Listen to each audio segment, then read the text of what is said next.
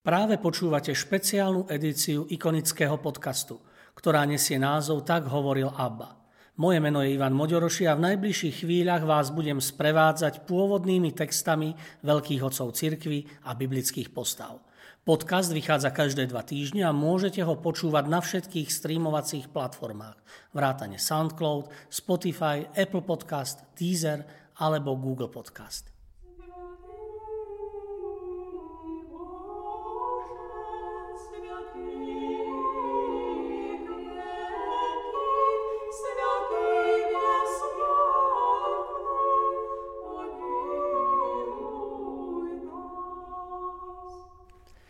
Prepodobný Anton Pečerský, jeden zo zakladateľov ruského mníštva a zakladateľ kievsko-pečerského monastiera, je uctievaný ako hlava všetkých ruských mníchov. Po Antonovi sú pomenované blízke jaskyne kievsko-pečerskej lavry a jaskyne Černigovského monastiera. Narodil sa v roku 983 v meste Ľubeč, nedaleko Černigova. V mladosti opustil svoj domov a odišiel na svetú horu Atos, kde prijal mnížstvo v jednom z atoských monastierov. Potom sa vrátil do Ruska. Existuje niekoľko životopisov, ktoré udávajú odlišné údaje. Podľa jedného z nich sa Anton usadil v jaskyni pri Kieve začiatkom 30. rokov 11. storočia.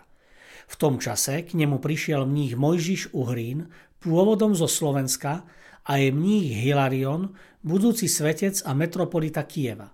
Podľa iného zdroja sa po návrate do Ruska v roku 1051 usadil nedaleko Berestova pri Kieve v jaskyni, ktorú zanechal mních Hilarion. Spočiatku žil ako pustovník a jeho askéza sa čoskoro stala všeobecne známou. Po smrti kniežaťa Jaroslava Múdreho sa okolo Antona začali schádzať učeníci a vytvorili mnížskú komunitu. Podľa inej verzie Anton sám nezložil kláštorné sľuby, ale požehnal jedného zo svojich učeníkov, mnícha a kronikára Nikona, ktorý mal hodnosť kňaza. Zatiaľ, čo sa Anton usiloval o monastierskú samotu, počet bratov narastal. A tak ustanovil mnícha Varláma za predstaveného monastiera a utiahol sa na dlhé roky do jaskyne nedaleko Kievsko-Pečerskej lavry. I napriek tomu, že Anton žil ako pustovník a nebol opátom kláštora, zostal silnou autoritou a nadalej vykonával duchovné vedenie bratov. S jeho požehnaním bola nad veľkou jaskyňou vybudovaná katedrála na nebo vzatia Pany Márie, ktorá je hlavným katedrálnym chrámom Kievsko-Pečerskej lavry, prototypom všetkých monastierských chrámov starovekého Ruska a miesto posledného odpočinku kievských kniežat. V roku 1062, alebo o niečo skôr, bol mních Teodós na jeho radu a požehnanie zvolený za opáta. Anton sa často dostával do konfliktu so svetskou mocou, ktorého donútili okolo roku 1069 odcestovať z Kieva do Černigova, kde založil Boldinský jaskinný monastier. V roku 1073 sa Anton mohol vrátiť do Kieva, kde sa zúčastnil na položení základného kameňa Uspenského chrámu. Zomrel v roku 1073 a bol podľa svojej vôle pochovaný v jaskyni, kde žil a kde jeho relikvie spočívajú dodnes. Bezprostredne po smrti bol uctievaný ako svetý, aj keď, na rozdiel od Teodóza, o Antonovi neexistujú písomné záznamy o jeho kanonizácii. Je známych viacero typov zobrazenia svätého Antona – Niekedy je zobrazený sám, často so svetým Teodózom, medzi vybranými svetcami alebo na ikonách zhromaždenie kievsko-pečerských svetcov. Obidvaja sú zobrazení ako prichádzajú k pečerskej ikone Matky Božej, ktorá bola napísaná pravdepodobne v roku 1288. Tento obraz je najstarším zachovaným obrazom svätého Antona. Na našej, ruskej ikone, z polovice 19. storočia sú zobrazení dvaja svetci. Na pravej strane, z pohľadu ikony, je svätý Anton a na ľavej strane svätý Teodós. Medzi svetcami sa nachádza vyobrazenie chrámu zosnutia presvetej Bohorodičky, nad ktorým je ikona Sviatku a Sabaot, žehnajúci pán zástupov. Svetý Anton je vyobrazený ako starý mních s dlhšou šedivou bradou, má oblečenú tzv. veľkú schymu, čo vyjadruje najvyšší stupeň mníštva v byzantskom obrade. Väčšinou ju mnísi príjmajú až tesne pred smrťou, aj to len niektorí. Nazýva sa tiež veľký anielský obraz. Mních pri nej dostáva aj osobitné oblečenie. Ľavou rukou, v ktorej má čotky, modlitebnú šnúru s uzlíkmi, ukazuje na svätého Teodóza. V porovnaní s podobnými vyobrazeniami sa zdá, že sa jedná o polovicu pôvodne väčšej ikony, pretože skryté ruky obidvoch svetcov naznačujú, že držia rozvinuté zvitky s textom. Господь воцарися, в лепоту облечеся.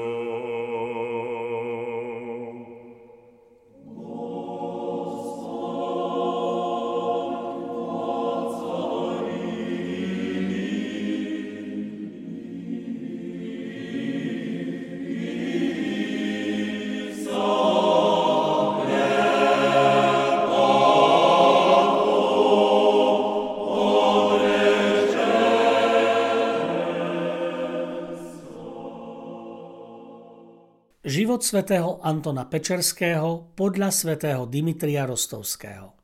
Mních Anton sa narodil v meste Lubeč.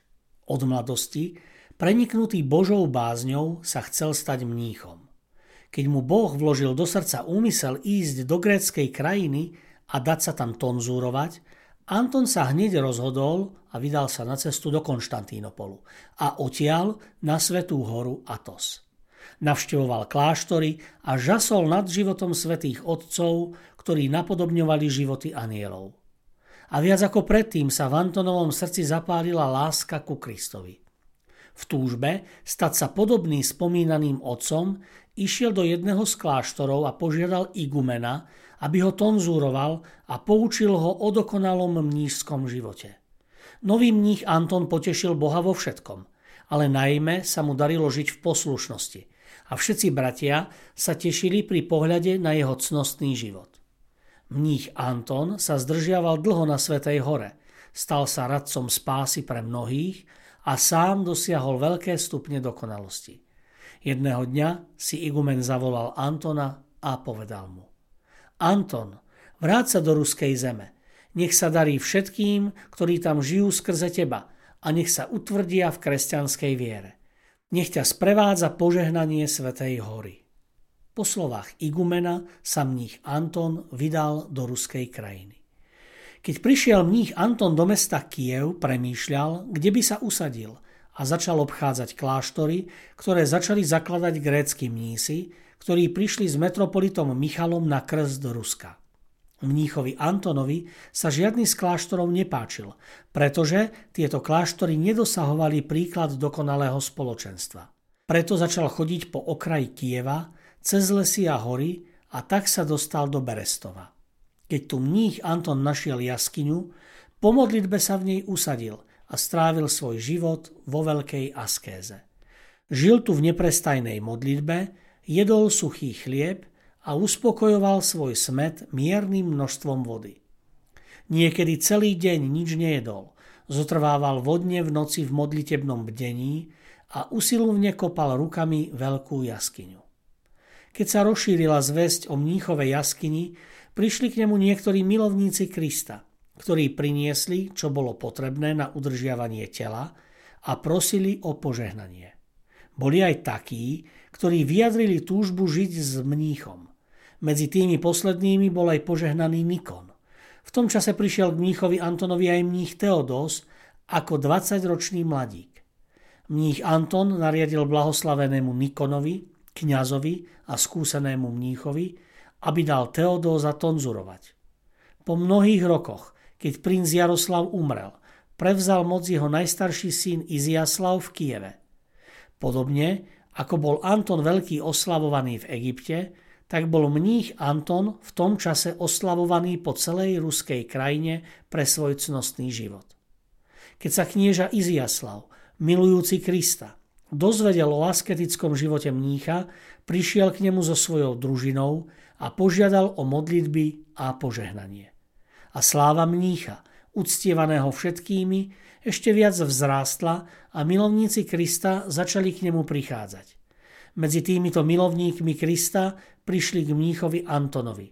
Najprv blahoslavený Varlám, syn vznešeného kievského bojara Jána a potom Efrém, princov Eunuch. V súlade s ich vyjadrenou túžbou nariadil mních Anton blahoslavenému Nikonovi, aby ich oboch tonzuroval, čo spôsobilo mníchovi a bratom veľa problémov.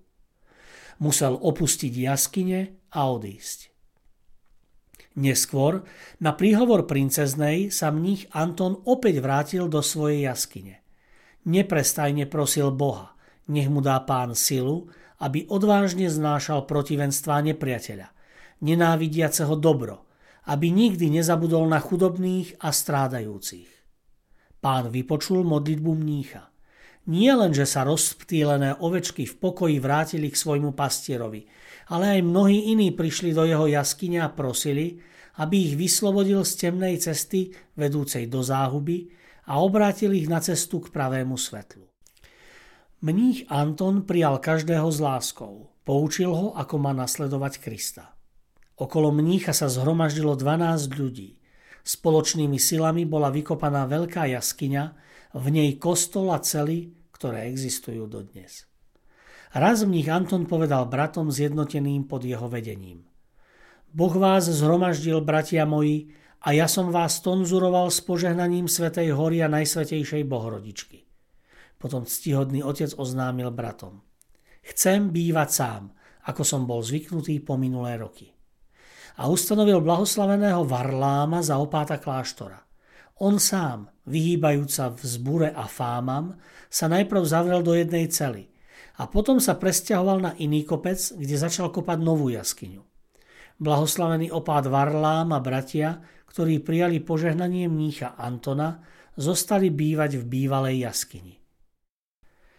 Keď sa počet bratov natoľko zvýšil, že sa do jaskyne počas zborovej modlitby nemohli zmestiť všetci, rozhodli sa postaviť pred jaskyňu malý kostolík.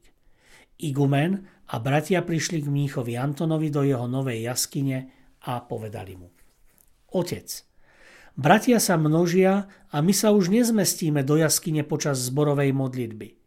Na príkaz pána a presvetej bohorodičky, ako aj na tvoju svetú modlitbu, požehnaj stavbe nového chrámu. Mních Anton dal svoje požehnanie. Poklonil sa mu až po zem, odišli a začali so stavbou malého kostolíka nad jaskyňou v mene zosnutia pre Svetej Bohorodičky. Keď mních Anton videl, že už nastal čas na jeho odchod z tela, utešil svoje duchovné deti prísľubom, že ani po svojom odchode neopustí sveté miesto, na ktoré vystúpil, ale bude sa starať o kláštor. Ale obzvlášť cenný je blažený prísľub mnícha Antona – ktorým slúbil, že sa bude prihovárať svojimi modlitbami, aby aj ostatní, ktorí sú tu a majú k nemu lásku, zomreli v pokáni a bolo im všetko odpustené. Ďakujme za veľký dar veľkého divotvorcu, mnícha Antona, prvého mnícha v našej ruskej krajine. Je nemožné, aby jediný človek opísal všetky jeho skutky, najmä tie, ktoré uskutočnil pred smrťou, pretože svoj život prežil v skrytosti, v tichosti a jaskinnej samote. My, ktorí sme nazbierali len nejaké informácie, by sme sa mali vrúcne modliť k tomuto zázračnému človeku, aby sme sa stali účastníkmi jeho dôveryhodného prísľubu a na jeho príhovor ukončili svoj život v pokáni a odpustení hriechov od Boha. Amen. Господи в силу и